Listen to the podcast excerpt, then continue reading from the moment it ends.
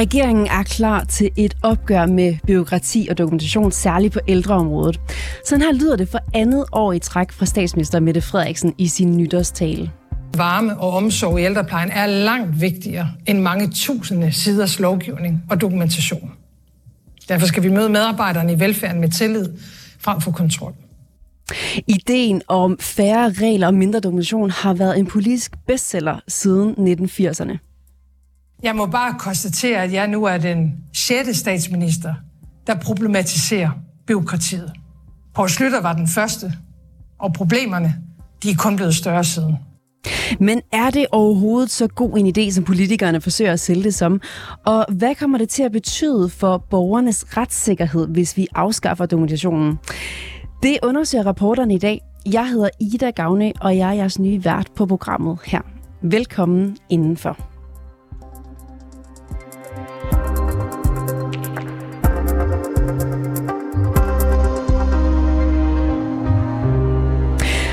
Politisk hersker der en opfattelse af, at vi har en overflod af stramregler og meningsløs kontrol. Og derfor så har skiftende regeringer, inklusive den nye SVM-regering, haft det som mål at skråtte byråkratiet, eksempelvis i ældreplejen og på beskæftigelsesområdet. Men kritikken af byråkratiet er helt skæv og risikerer endda at stille borgerne ringere. Det mener du, Tina Ølgaard Bensen. Velkommen til. Velkommen. Tak skal du have. Du er forsker for, ved Institut for Samfundsvidenskab og erhverv på Roskilde Universitet, og så har du også skrevet en bog, Sams, øh, Samskabsstyring hedder den, som netop øh, handler om konsekvenserne ved afbyråkratier. Øh, Allerførst, hvordan lyder det i dine ører, når statsministeren siger, at vi skal afbyråkratere ved at skrotte rigide regler og, og øh, dokumentere i, i langt mindre grad, end vi gør i dag? Jamen, først og fremmest så lyder det jo som en sang, vi har hørt før, øh, som du også er inde på.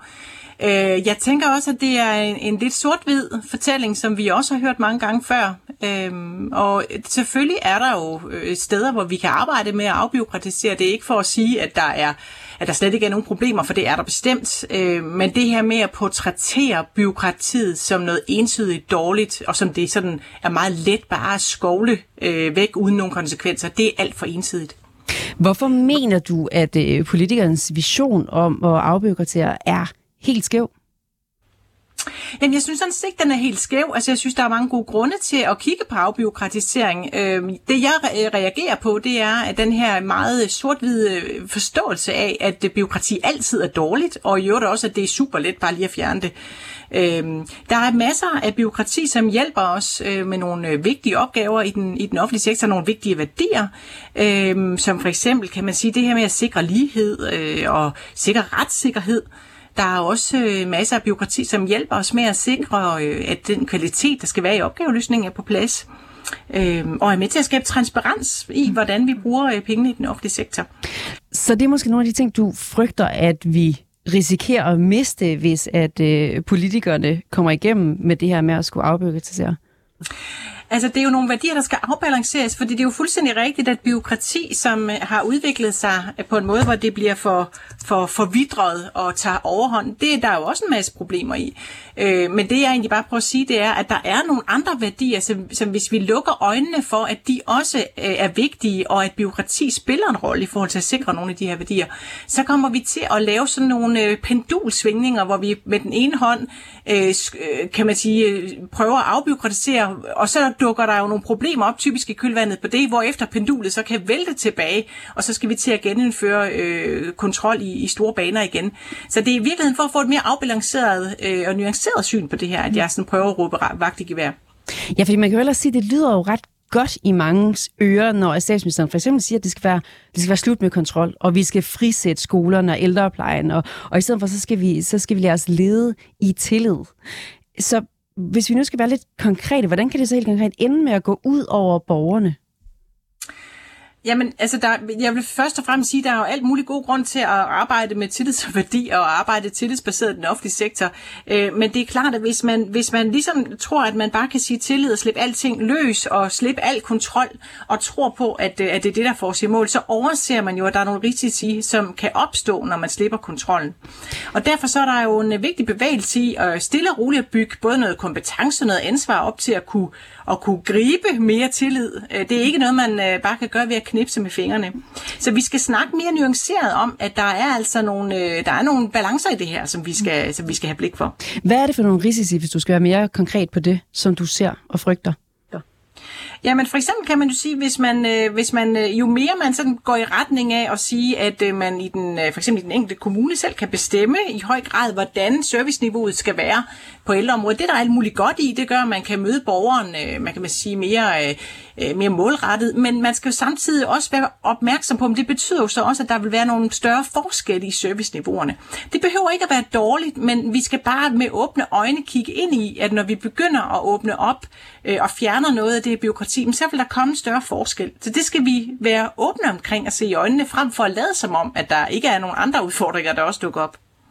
På side 15 i regeringsgrundlaget, der står der, jeg citerer lige her, Årtiers styringsregime og et voksende byråkrati har betydet, at der er blevet mindre og mindre tid til relationer mellem mennesker, og det har mindsket den varme og omsorg, som er afgørende i et velfærdssamfund. Vi vil hellere have, at social- og sundhedshjælperen kan spille kort med de gamle, og at pædagogen kan læse en bog højt, end at de skal bruge tid på at dokumentere, at de har udført deres arbejde. Med din faglige viden, er det så rigtigt, at mindre byråkrati vil, vil give mere tid til at yde omsorg, som for eksempel at skulle spille kort med de ældre?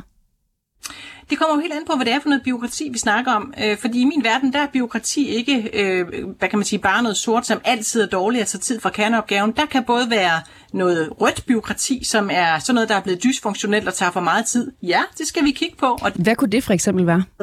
Jamen det kan jo for eksempel være der, hvor man har fået lavet nogle øh, dokumentationskrav, som er blevet så så omfattende, så man i virkeligheden ender med at bruge mere tid på det, end på at lave sin kerneopgave.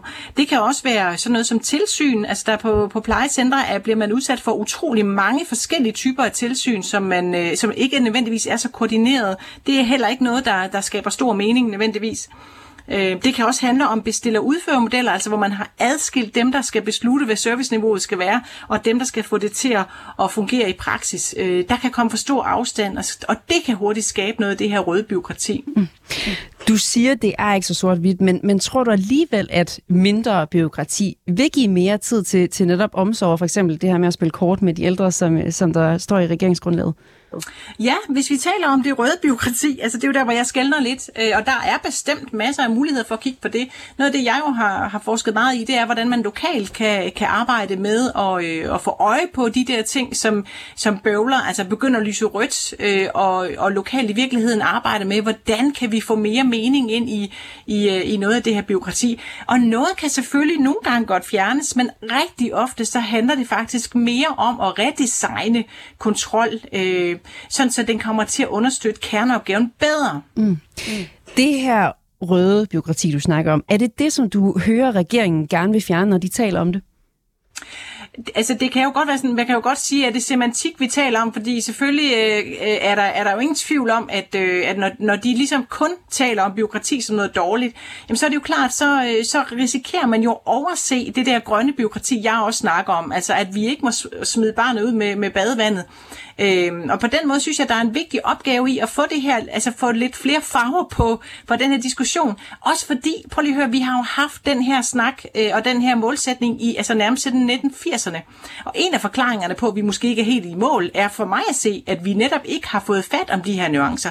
Det er altså også for mig at se en af forklaringerne på, at vi ikke lykkes med at komme i mål med den her afbiokratisering, som kunne være konstruktiv. Socialdemokratiet har jo siden 2020 kørt med en ordning, hvor man sat kommunerne fri. Altså man, øh, først så har man i et forsøg øh, med syv kommuner øh, gjort det her, og nu har man så udvidet det til hele landet. Hvad har det givet os af øh, erfaringer med afbyråkratisering, der har været værd at hive frem her, hvis man skulle kigge på det konkret? Konkret. Mm. Jamen, vi har jo for nylig lavet en evaluering af de her øh, sidste række af frikommuneforsøg. Det er jo også noget, man jo har kørt af, af i mange årtier, så det er ikke sådan helt vildt nyt. Øh, men, der, men der er alt muligt god grund til at kigge på de forsøg, der er gennemført. Der er gennemgribende meget, der peger på, at, at der er gode erfaringer at hente. Der er også noget, der peger på, at den frisættelse, man især har haft gavn af, faktisk ikke nødvendigvis handler så meget om, at det sådan er statslig øh, styring, der har fyldt rigtig meget. Der er altså i høj grad også øh, noget med at blive, altså mentalt at blive sat fri øh, som gør noget øh, ved at begynde at kigge på sin egen praksis. Altså, jeg tror simpelthen, det der med at få lov til at, at kigge ned i, hvor er der noget, der bøvler, hvor er der noget af det der, der lyser rødt, at det har været en, øh, en meget øh, god øvelse for mange af de her kommuner. Så det tror jeg bestemt, der er noget, vi kan lære af. Jeg tror, det næste store øvelse, det er jo så at finde ud af, hvordan får vi bredt erfaringerne ud? Hvordan får vi dem skaleret? Så der er ikke for mange regler, eller hvad, som der er lige nu? Mm. Der er helt bestemt regler, der er for mange af nogle steder. Øh, der er også styring, der har taget overhånd. Øh, så jeg prøver bestemt ikke at sige, at alt er perfekt, og at vi øh, ingenting skal gøre. Jeg prøver bare at sige, at, øh, at de her pendulsvændinger, som det skaber, når vi øh, med jævne mellemrum peger på, på byråkratiet og byråkraterne for den sags skyld, at det er simpelthen ikke konstruktivt. Vi bliver nødt til at arbejde med det her med flere nuancer. Tina Ølgaard Bensen, som altså er forsker ved Institut for Samfundsvidenskab og Erhverv på Roskilde Universitet. Tak fordi du kunne være med i dag. Tak.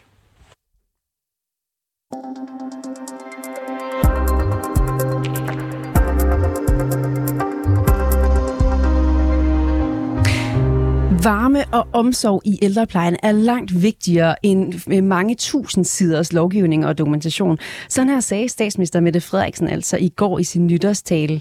Men får de ældre det overhovedet bedre af, at der kommer mindre kontrol? Det skal vi nu snakke med dig og Michael Seid Nielsen. Du er øh, vicedirektør i, i Ældresagen. Det er rigtigt. Michael Seid, er der helt konkret øh, et sted på ældreområdet, hvor du tænker, her skal vi have mindre dokumentation? Ja, det er der. Øh, altså i det hele taget, så handler det jo ikke kun om at reducere noget dokumentation og noget byråkrati, men om en helt anden måde at organisere øh, hjælpen på, hvor at det kommer til at handle om, hvad det enkelte menneske har brug for og behov for, i stedet for, at der skal være en hel masse systemtænkning, med, med der skal krydses af i alle mulige Excel-ark. Mm. Men, men altså det, som vi kan se, og, og her tror jeg godt, jeg kan følge op på, hvad jeres øh, glimrende forsker sagde i indledningen her, øh, at det er altså ikke helt så sort-hvidt, som, som det bliver fremlagt, fordi det er jo livsvigtigt for, øh, for helbred og for patientsikkerhed, at der er styr på, hvilken medicin man giver til øh, de, der bor på et øh, plejehjem, som jo øh, typisk har adskillige øh, sygdomme, og hvor det er livsfarligt hvis ikke man har styr på, hvilken medicin de har fået, og de ikke har fået.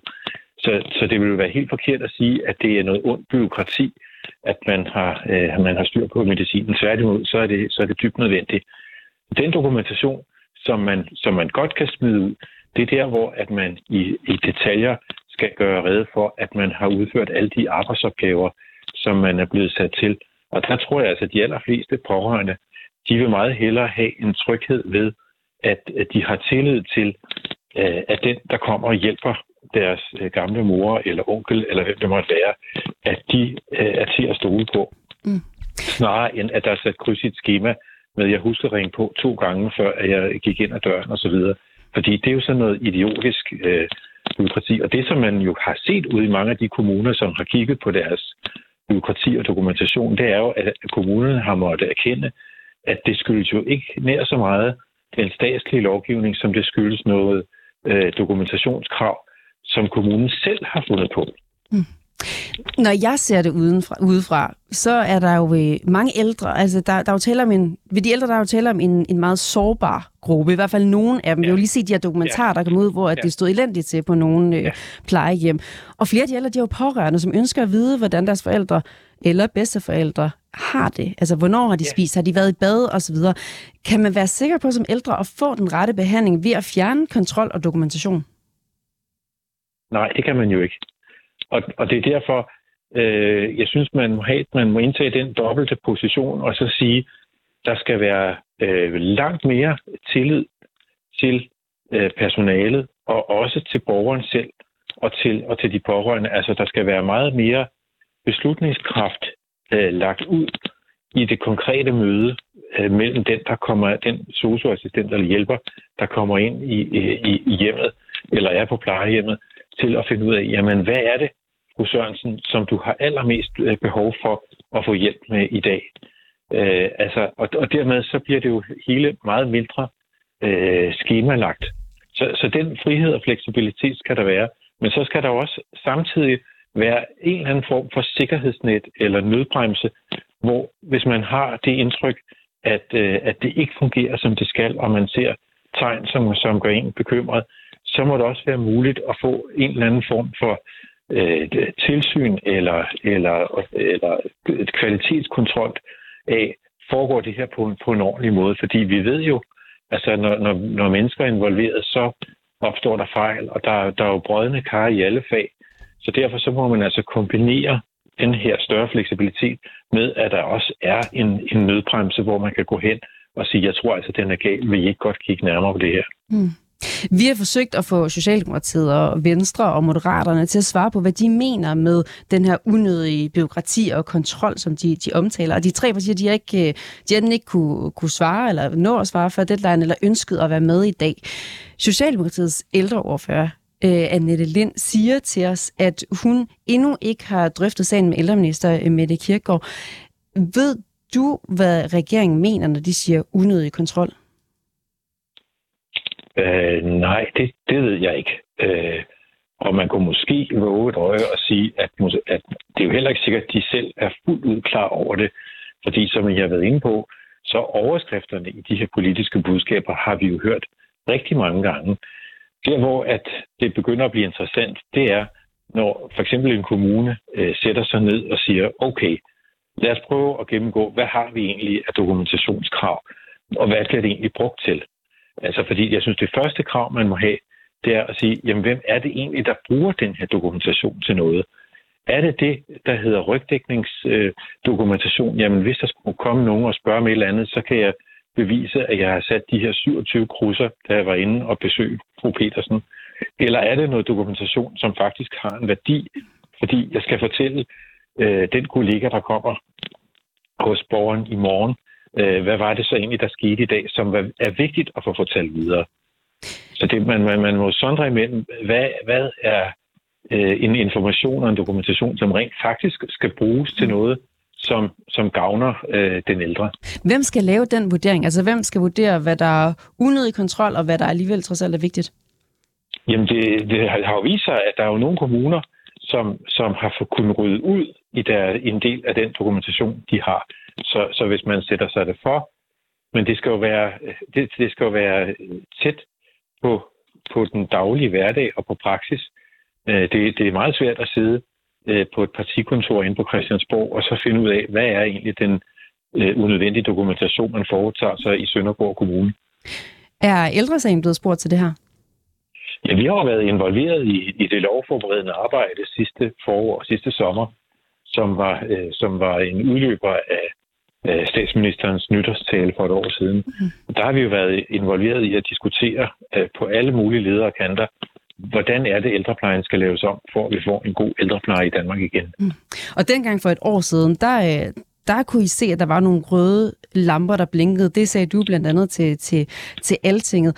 Hvad tænker du, når du læser den nye regeringsplan for, for mindre byråkrati? Er der så også et par røde lamper, der blinker, eller er det bedre? Øh, nej, men det er jo, det er jo meget overskriftsform, øh, mm. skal man huske på. Og sådan må det jo nok nødvendigvis være i, i et regeringsgrundlag. Så det er sådan set de samme røde lamper, vi har stående og blinke, der hedder, øh, og det er nogle, nogle af de ting, der allerede er blevet nævnt i, i jeres program allerede. Øh, og det er jo sådan noget med, hvordan undgår man nogle, øh, nogle urimelige geografiske forskelle fra den ene kommune til den, til den anden. Altså, der må der være en vis form for øh, øh, lighed eller ensartethed i niveauet for, for, hvad man kan få fra den ene kommune til, til den anden. Det er et spørgsmål om, om retssikkerhed. Altså, er der en nødbremse og en, en, en, øh, en øh, sikkerhedssele, hvor, hvor man kan sige, jamen hvis det begynder at gå galt, så ved jeg, at så er der et sted, jeg kan gå hen og få en second opinion. Øh, er det fornuftigt, det der foregår, den behandling, som min, som min mor eller min onkel får? Så det er nogle af de røde lamper, vi har. Mm. Nu siger Socialdemokratiets ældreordfører, hun endnu ikke har haft mulighed for at vende sagen med den nye ældreminister. Har du tillid til, at regeringen ved, hvilken retning de skal i, når det kommer til mindre byråkrati? Altså, jeg har tillid til, at øh, den nye regering med de tre partier, at de vil grave ned i, i det store øh, lovforberedende arbejde, der, øh, der foregik sidste år. Og jeg har også tillid til, at de vil, de vil lytte til, til ældresagen og til andre øh, eksperter, når vi øh, besøger dem og kommer med vores gode råd til, hvordan vi får en bedre ældrepleje i Danmark. Michael Tejt Nielsen, som altså er vicedirektør i Ældresagen. Tusind tak, fordi du ville være med i dag. Helt i orden. Tak. Og vi har selvfølgelig rækket ud til Moderaternes øh, ældreminister Mette Kirkegaard for at få hende til at uddybe, hvilke konkrete regler, der skal fjernes. Hun har ikke haft mulighed for at stille op i dag.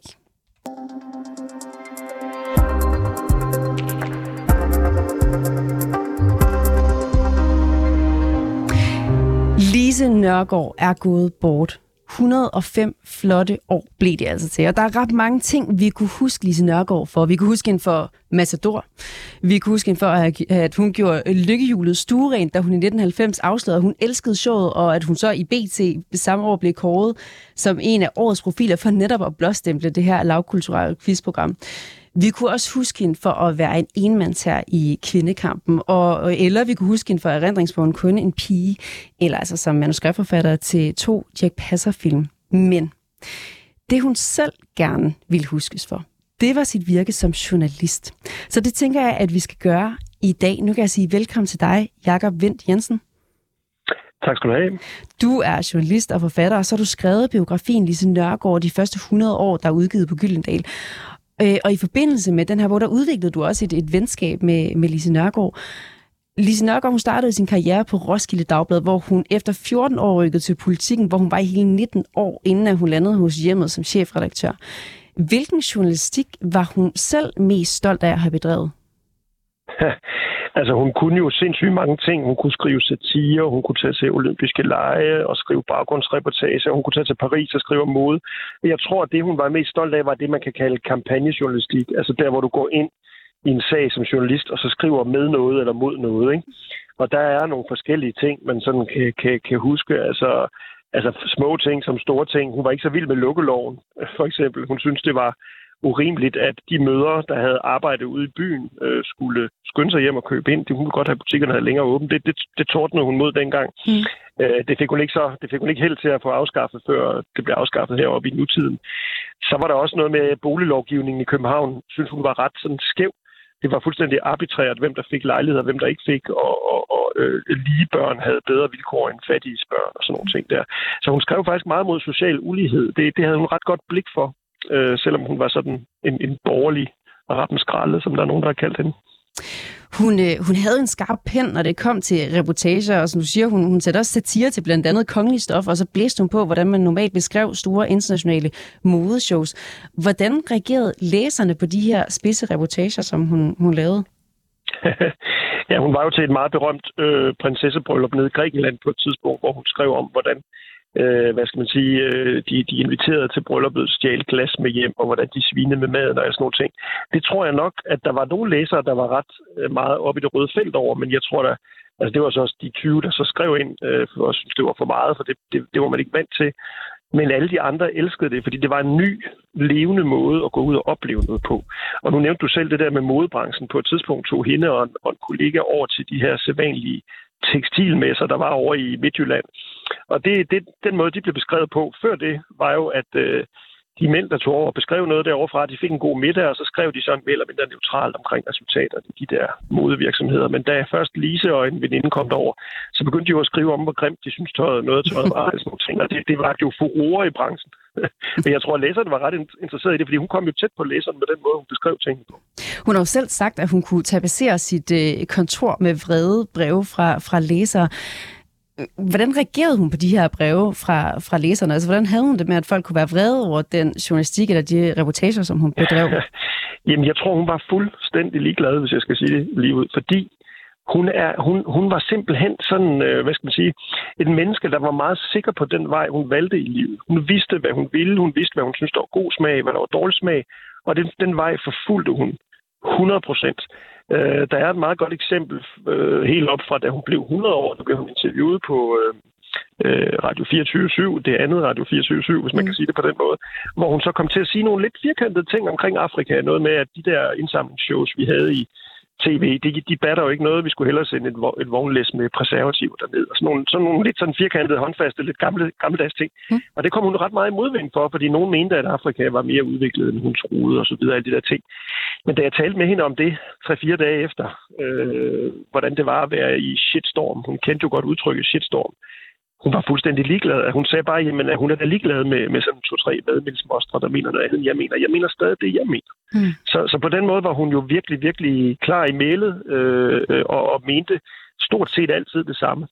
Du siger, at hendes holdninger de kan jo fremstå kantet, når hun præsenterede dem i et radioprogram for eksempel. Men havde hun også kantede holdninger sådan bag ved øh, privat, vil du mene? Det, det, det synes jeg egentlig ikke, altså fordi... Øh, hun, øh, hun var borgerlig, men hun havde hjertet med i forhold til de socialt set dårligt stillede. Så, så det, det, det, det, det synes jeg er en meget sådan god øh, kombination. Og så kan man sige, så vidst, så kæmpede, kæmpede hun jo hele vejen igennem for lighed øh, mellem kvinder og mænd, som der jo ikke var i det meste af hendes liv, men som der så måske efterhånden er blevet. Og hver gang hun ligesom skulle et eller andet, da hun blev ansat på politikken, så fik hun tilbudt mindre i løn end mændene. Mm. Og så insisterede hun på at få det samme i løn. Og da hun blev ansat på hjemmet, som du også nævnte, der øh, skulle, hun, øh, skulle kvinderne pensioneres, da de, var, da de var 60, og mændene skulle, da de var 62, men hun insisterede på, at hun skulle også først pensioneres, da hun var 62. Det skulle indføjes i kontrakten. Og ved at stå fast på det, så, så kom det jo kvinder, øh, der voksede op efter hende til gode, ikke? Øh, udover at man så kunne bruge hende som sådan et fyrtårn, der, der markerer sig i debatten. Hun har haft øh, brevkasser, hun har øh, sagt holdninger i tv og puttet dem ind i Matador og huset på Christianshavn og alt sådan noget. Så på den måde havde man havde andre kvinder noget at navigere efter dengang. Hun vil jo gerne huskes for sin, sin journalistik. Hvem gjorde hun primært en forskel for med sin, sin journalistik? Jamen altså, jeg kan huske helt konkret, har jeg talt med hende om inden for det seneste år, øh, en sag, der var over i Horsens, hvor hun havde hørt om nogle børn, der var blevet tvangsfjernet fra en eller anden familie, og hun tænkte, der er et eller andet galt her. Der rejste hun altså fra Rådhuspladsen over til Horsens og afdækkede den sag i nogle artikler, sådan at de der, nogle af de børn kom hjem igen. Så hun var ikke bange for at gå ud og skrive, beskrive noget konkret, så der kom nogle ændringer. Hun har også på et tidspunkt efter, efter 2. verdenskrig, efter besættelsen, var hun i England og beskrive, hvordan man genoptrænede øh, skadede soldater på, på forskellige hjem. Og det var altså det at skrive om det i danske aviser gjorde jo, at så, så fik man en erfaring herhjemme, man kunne bygge videre på i forhold til hvordan, med genoptræning og sådan nogle ting. Så altså, jeg tror, at hendes øh, arbejde har haft utrolig mange øh, konkrete resultater, som journalistik rent faktisk kan have, når den er kritisk. Mm. Hun fik øh, respekt for cheferne for sin journalistik. Hvad med kollegaerne i branchen? Hvordan blev hun betragtet der?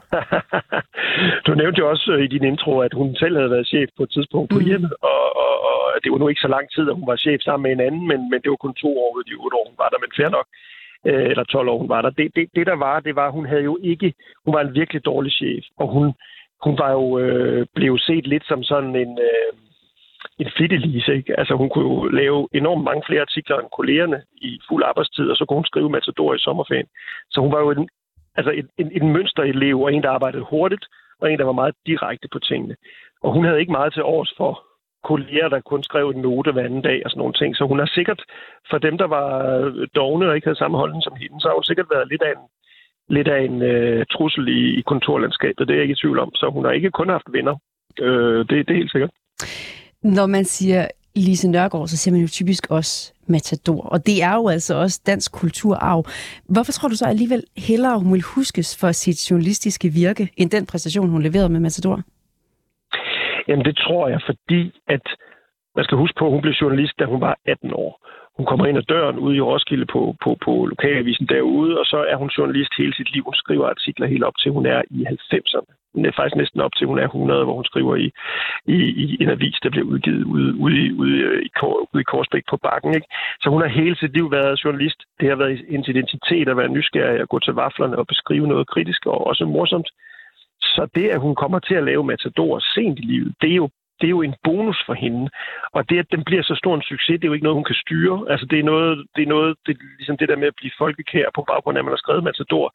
Det er jo, det er jo ligesom at på en eller anden måde øh, at, at være født som dronning. Altså, du, du, du, må, du må tage rollen på dig, men det var ikke det, du ville til at begynde med. Mm. Øh, så, så, så hun havde ikke så meget til overs for altså sådan festivitas og ros og sådan noget. Hun var forbløffende meget nede på jorden omkring. Altså, altså man kunne godt blive lidt krukket, når man har skrevet Matador, og det gik så godt med den, ikke? Men det, det, det, jeg har, det, det, det er, og sådan var hun overhovedet ikke. Så hun var meget på indhold og meget på den identitet, hun havde lagt ud med. Øh, så, så, så alt det andet steg hende ikke til hovedet, eller fik hende ikke til at ændre kurs. Jakob Vendt Jensen, som altså er journalist og forfatter til biografien Lise Nørgaard de første 100 år. Tusind tak for at være med i dag. Det er også lidt. Du har lyttet til reporterne på 24 /7. Hvis du kunne lide programmet, så gå ind og tryk abonner på din foretrukne podcasttjeneste, eller lyt med live mellem 15 og 16 på 24 /7. Tips kan altid sendes på reporternesnablag247.dk.